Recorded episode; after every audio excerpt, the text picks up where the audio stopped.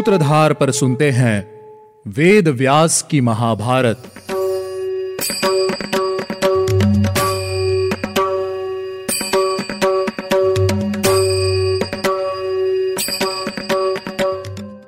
Hello listeners स्वागत है आप सभी का वेद व्यास की महाभारत के तीसरे एपिसोड में। और मैं हूँ आपके साथ आपकी सूत्रधार मान्या शर्मा। आज का एपिसोड शुरू करने से पहले मैं आपको बताऊँगी कि आज के इस एपिसोड में क्या खास होने वाला है। आज हम सुनेंगे कणिक की कूटनीति की कथा और जानेंगे कि कणिक कौन थे और राजा धृतराष्ट्र ने उन्हें राजमहल में क्यों बुलाया था।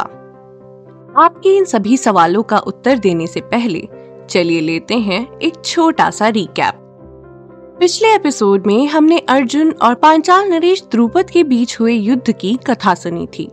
युद्ध में पराजय का सामना करने के बाद राजा द्रुपद अब एक ऐसे पुत्र की कामना कर रहे थे जो द्रोणाचार्य को परास्त कर सके।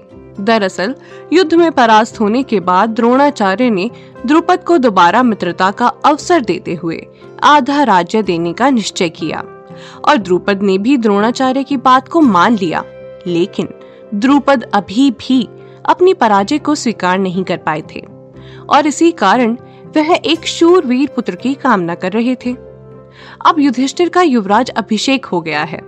सभी पांडवों की वीरता की कथा पूरी पृथ्वी पर गूंज रही है। इसी कारण राजा धृतराष्ट्र चिंता में डूबे हुए हैं। अपनी इसी चिंता का निवारण करने के लिए उन्होंने कणिक को हस्तनापुर बुलाया है। चलिए अब जानते हैं आगे की कथा। कणिक को अपने समक्ष बैठाकर धृतराष्ट्र ने कहा, पांडवों की हर दिन बढ़ रही उन्नति और यश देखकर मैं ईर्ष्या रखने लगा हूँ। तुम तो अर्थशास्त्र के पंडित हो और उत्तम मंत्र के ज्ञानी हो। तुम ही मुझे बताओ कि मुझे अपने भाई के पुत्रों के साथ संधि करनी चाहिए या उनसे युद्ध करना चाहिए? जैसा तुम कहोगे, मैं वैसा ही करूँगा। राजा के मुख से ऐसी बातें सुनकर कणिक को मन ही मन बहुत प्रसन्नता हुई और इसी के साथ कणिक ने राजा धृतराष्ट्र को कूटनीति का ज्ञान देना आरंभ किया। कणिक ने कहा, राजन, मेरी यह बातें सुनकर आप मेरे प्रति दोष दृष्टि मत रखिएगा। राजा को इतनी सावधानी रखनी चाहिए जिससे शत्रु को कभी उसकी कमज़ोरी का पता न चले। लेकिन जैसे ही राजा को उसकी कमज़ोरी का पता चले राजा उस कमज़ोरी पर वार कर दे। जैसे कछुआ अपने सभी अंगों की रक्षा करता है, उसी प्रकार राजा को भी अपने सभी अंगों की, अर्थात स्वयं की, राष्ट्र की, दुर्ग की, राजकोष की और अपनों की रक्षा करनी चाहिए है। साथ ही साथ अपनी कमजोरियों को छुपा कर रखना चाहिए है। राजा को अपने हर कार्य को पूरा करना चाहिए है। जो भी शत्रु राजा का बुरा चाहते हैं, उनका अंत करना चाहिए है। केवल बलवान ही नहीं, बल्कि कम बलवान शत्रु को भी समय से समाप्त कर देना चाहिए, क्योंकि आप नहीं जानते कि कब वह शत्रु बलवान होकर आप पर आक्रमण कर दे। शरण में आए शत्रु पर दया न करके उसका वध कर दीजिए। अपने शत्रुओं का विनाश करके ही राजा निर्भीक होकर रह सकता है। पहले अपने शत्रु का विश्वास जीतिए और समय आने पर उसका वध कर दीजिए।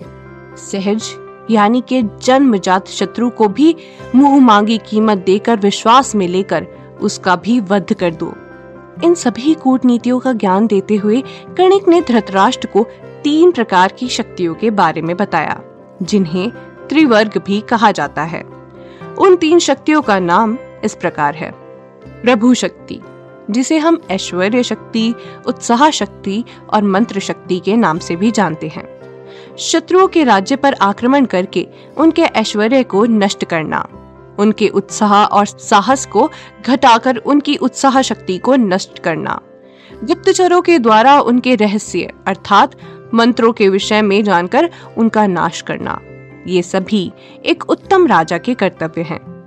कणिक ने राजा को पंचवर्ग के बारे में बताते हुए कहा, अमात्य, राष्ट्र, दुर्ग कोश और सेना शत्रु, राजा को इन पाँचों पंचवर्गों का नाश कर देना चाहिए है। इसके अतिरिक्त साम, दान, दंड, भेद, बंधन, विष प्रयोग और आग लगाना, शत्रु को वश में करने के या दबाने के यही सप्तवर्ग हैं। अर्थात यही सात तरीके हैं। राजा को हमेशा अपने शत्रुओं पर नज़र रखनी चाहिए। उनकी कमजोरियों पर नज़र रखते हुए अपनी सभी कमजोरियों को छुपा कर रखना चाहिए। हमेशा साधु बनकर उनका विश्वास हासिल करें और सही वक्त आने पर अपने शत्रु का नाश कर दें। याद रखिए, हर कार्य उस महान फल की प्राप्ति के लिए किया जाता है जब तक समय आपके अनुकूल न हो जाए। तब तक शत्रु को अपने कंधे पर ढोते रहिए। और सही समय आते ही उसका अंत कर दीजिए। धृतराष्ट्र कणिक की सभी बातों को बहुत ध्यान और धैर्य से सुन रहे थे। उन्होंने कणिक से पूछा, कणिक, साम, दान, दंड, भेद, इन सभी के द्वारा शत्रु का नाश कैसे किया जाता है? मुझे विस्तार से बताइए। कणिक ने कहा, महाराज, इस विषय को और गहराई से समझने के लिए मैं आपको एक गीदड़ की कथा सुनाता हूँ। एक बड़े घने जंगल में एक बहुत शातिर, स्वार्थी और बुद्धिमान गीदड़ रहता था। उस गीदड़ के चार मित्र थे, चूहा, बाघ, भेड़िया और नेवला। एक दिन जंगल में घूमते हुए उन सभी ने हिरणों के सरदार को देखा। हिरणों का सरदार बहुत ही बलवान और फुर्तीला था, और इसी कारण वे सभी उसे पकड़ भी नहीं पाते थे। एक दिन चालाक गीदड़ ने सलाह करके कुछ विचार करते हुए अपने मित्रों से कहा भाई बाघ, तुमने इस हिरण को मारने के, पकड़ने के, न जाने कितने ही असफल प्रयास किए हैं, लेकिन हमेशा असफल ही रहे हो, क्योंकि हिरण दौड़ने में तुमसे ज़्यादा फुर्तीला और बुद्धिमान है। लेकिन मेरे पास एक ऐसा उपाय है जिससे हम उस हिरण को आसानी से पकड़ सकते हैं, गीदड़ ने कहा। जब यह हिरण सो रहा होगा, तब चूहा जाकर उसके पैर कुतर देगा। कुतरे हुए पैरों से हिरण भाग नहीं पाएगा और तुम आसानी से उसे पकड़ लोगे। सभी को गीदड़ का सुझाव बहुत अच्छा लगा और सबने उसके कहे अनुसार ही कार्य करना भी शुरू कर दिया। चूहे ने सोते हुए हिरण के पैर कुतर दिए और बाघ ने मौके का लाभ उठाकर हिरण को मार दिया। मृत हिरण को देखकर गीदड़ ने कहा आप सभी स्नान करके आइए। इतने तक मैं इसकी रखवाली करता हूँ। गीदड़ की बात मानकर सभी स्नान करने चले गए। दूसरी ओर गीदड़ चिंता में डूबा हुआ कुछ विचार करने लगा। इतने में ही बाघ स्नान करके अपने शिकार को खाने के लिए वापस लौट आया। बाघ ने गीदड़ को चिंतित देखकर उसकी चिंता का कारण पूछा। गीदड़ ने कहा भाई बाघ चूहे ने जो मुझसे कहा, वह तुम ध्यान से सुनो। चूहे ने मुझसे कहा कि इस हिरण को तुम केवल तुम केवल उसके कारण मार पाए हो। साथ ही साथ उसने कहा, तुम्हारे बल पर धिक्कार है। असल में तो मृग को मैंने मारा है। उसकी बातें सुनकर मुझे इस हिरण को खाने में अच्छा नहीं लग रहा है। गीदड़ की बातें सुनकर बाघ ने कहा, अगर ऐसी ही बात है तो उसने मेरी आँखें खोल दी। आज से मैं केवल अपने बल से मारे हुए जीव जंतुओं को ही खाया करूँगा। ऐसा कहकर बाघ वहाँ से चला गया।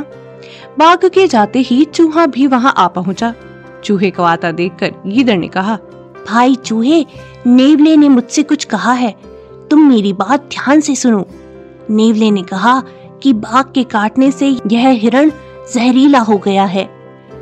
मैं तो इसे खाऊँगा नहीं। मैं सोच रहा हूँ आज मैं चूहे को खाकर अपना पेट भर लूँ। यह बात सुनते ही चूहा दुम दबाकर अपने बिल में घुस गया। अब भेड़िया भी स्नान करके भोजन करने आ पहुँचा। गीदड़ ने भेड़िए से कहा भाई आज तो तुम्हारी खैर नहीं है। बाघ बागिन को लेकर तुम्हारा ही शिकार करने के लिए आ रहा है। अब तुम्हें जो उचित लगे वही करो। गीदड़ की बातें सुनते ही भेड़िया दुम दबाकर वहाँ से वहाँ से भाग खड़ा हुआ। अब बारी थी नेवले की। नेवले को आता देखकर गीदड़ ने कहा, ओ नेवले, मैंने अपने बाहुबल से बाघ, भेड़िए, चूहे सभी को हरा दिया है। तुझ में हिम्मत है तो मुझे हरा और उसके बाद ही अपनी इच्छा अनुसार मांस खा। नेवले ने कहा, जब बाघ भेड़िया और बुद्धिमान चूहा कोई भी तुम्हारे आगे नहीं टिका तो भला मैं तुमसे कैसे जीत सकता हूँ? ऐसा कहकर नेवला भी वहाँ से चला गया। इस तरह गीदड़ की युक्ति सफल हुई और उसने अकेले ही उस शिकार को खाया। राजन, ऐसे ही आचरण रखने वाले राजा सदा सुखी रहते हैं और उन्नति को प्राप्त होते हैं। अपने से कमज़ोर को समाप्त कर दें और बलशाली को हाथ जोड़कर वश में कर लें। अब मेरी दूसरी बात सुनिए। पुत्र, मित्र, भाई, पति और गुरु, कोई भी आपके सामने क्यों ना हो? यदि वह शत्रु पक्ष में है तो वैभव चाहने वाले राजा को उन्हें अवश्य मार देना चाहिए है। सौगंध खाकर, धन देकर या जहर देकर या धोखा देकर, किसी भी कूटनीति से अपने शत्रु को समाप्त कर देना चाहिए है। यदि कभी गुरु भी घमंड से भरकर अपने कर्तव्यों को भूल जाए तो वह भी दंड का भागी होता है। अगर राजा के मन में किसी के लिए क्रोध भी है तो उस क्रोध को छुपाकर मुस्कुराएँ। कभी भी क्रोध में किसी का अपमान नहीं करना चाहिए है। शत्रु पर प्रहार करने से पहले और करते समय उससे मीठे वचन बोलने चाहिए हैं। शत्रु को मारकर भी उसके प्रति दया भाव दिखाते हुए आँसू बहाएँ। शत्रु के मन में भी अपने लिए विश्वास उत्पन्न करें और सही समय आते ही उस पर प्रहार करें और उसका वध कर दें। धर्म का ढोंग करने से आपके सभी पाप ऐसे ढक जाते हैं, जैसे पर्वत काले बादलों की घटा से ढक जाते हैं। जिसे शीघ्र ही मारने की इच्छा हो, उसके घर में आग लगा दें। गरीब, धनहीन और चोरों को भी अपने राज्य में न रहने दें। अपने शत्रु को पता न चलने दें कि वह आपका शत्रु है। और वक्त आने पर सर्प की भांति अपने शत्रु पर प्रहार करें और उसे समाप्त कर दे। जो विश्वास पात्र नहीं है, उस पर कभी विश्वास न करें और विश्वास पात्र पर भी ज़रूरत से ज़्यादा विश्वास ना करें। अपने गुप्तचर भी बहुत देखभाल कर रखें। राजा को बातचीत में अत्यंत विनयशील होना चाहिए है, क्योंकि राजा को अपने हृदय को छुरे की तरह तीखा और तेज रखना चाहिए है। अपनी मनोदशा कभी भी किसी को पता ना चलने दें। अर्थ, धर्म और काम, इन तीन प्रकार के पुरुषार्थ वाले व्यक्ति को तीन बाधाओं का सामना करना पड़ता है, और साथ ही उन्हें तीन प्रकार के फल भी मिलते हैं। इनके बारे में मैं आपको विस्तार से समझाता हूँ। धर्म का फल है अर्थ, काम का फल है भोग, अर्थ का फल है धर्म का सेवन और भोग की प्राप्ति, और काम का फल है इंद्रिय तृप्ति, अर्थात इंद्रियों की तृप्ति। इन तीनों से उत्पन्न हुई बाधाओं से बचकर इन सभी का सामंजस्य जीवन में बनाए रखना चाहिए है इसी प्रकार कणिक ने राजा धृतराष्ट्र को कूटनीति पर और उपदेश दिया और अंत में कहा, राजन, आप भी इसी नीति का पालन करके पांडवों और अपने शत्रुओं के साथ बताए गए बर्ताव को अपनाएँ। आप पांडु के पुत्रों से अपनी रक्षा करें आपके भतीजे बहुत बलवान हैं, इसीलिए आप ऐसी नीति काम में लाइए जिससे आगे चलकर आपका भला हो और आपके शत्रुओं का नाश हो। ऐसा कहकर कणिक अपने घर चले गए और राजा धृतराष्ट्र शोक में डूबे हुए व्याकुल हो गए। आखिर अब राजा धृतराष्ट्र क्या करेंगे? क्या पांडवों की बढ़ती कीर्ति को देखकर धृतराष्ट्र पांडवों को भी अपना शत्रु मान लेंगे? ये जानने के लिए आपको लौटना होगा हमारे अगले एपिसोड में। उम्मीद है आपको हमारा यह एपिसोड पसंद आया होगा। अगर आप इस एपिसोड से रिलेटेड कोई भी सवाल पूछना चाहते हैं तो हमारे social media platform Twitter Facebook Instagram पर हमसे संपर्क कर सकते हैं।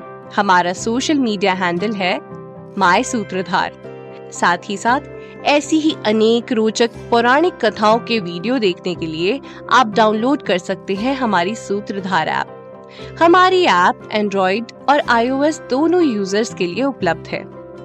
यहाँ आपको हर एक कहानी, सुंदर चित्रण और सटीक फैक्ट्स के साथ मिलेगी। इसके अलावा आप श्री राम कथा मिनी टेल्स पॉडकास्ट हिंदी और इंग्लिश नल दमयंती प्रेम कथा, हिंदी इंग्लिश तथा ऐसी ही अनेक कहानियाँ अपने मन पसंद ऑडियो प्लेटफॉर्म पर सुन सकते हैं। लिंक आपको डिस्क्रिप्शन में मिल जाएगा। मैं आपकी सूत्रधार मान्या शर्मा मिलूँगी आपसे अगले एपिसोड में। याद रखिएगा, हम हर सोमवार और शुक्रवार आपसे मिलते रहेंगे।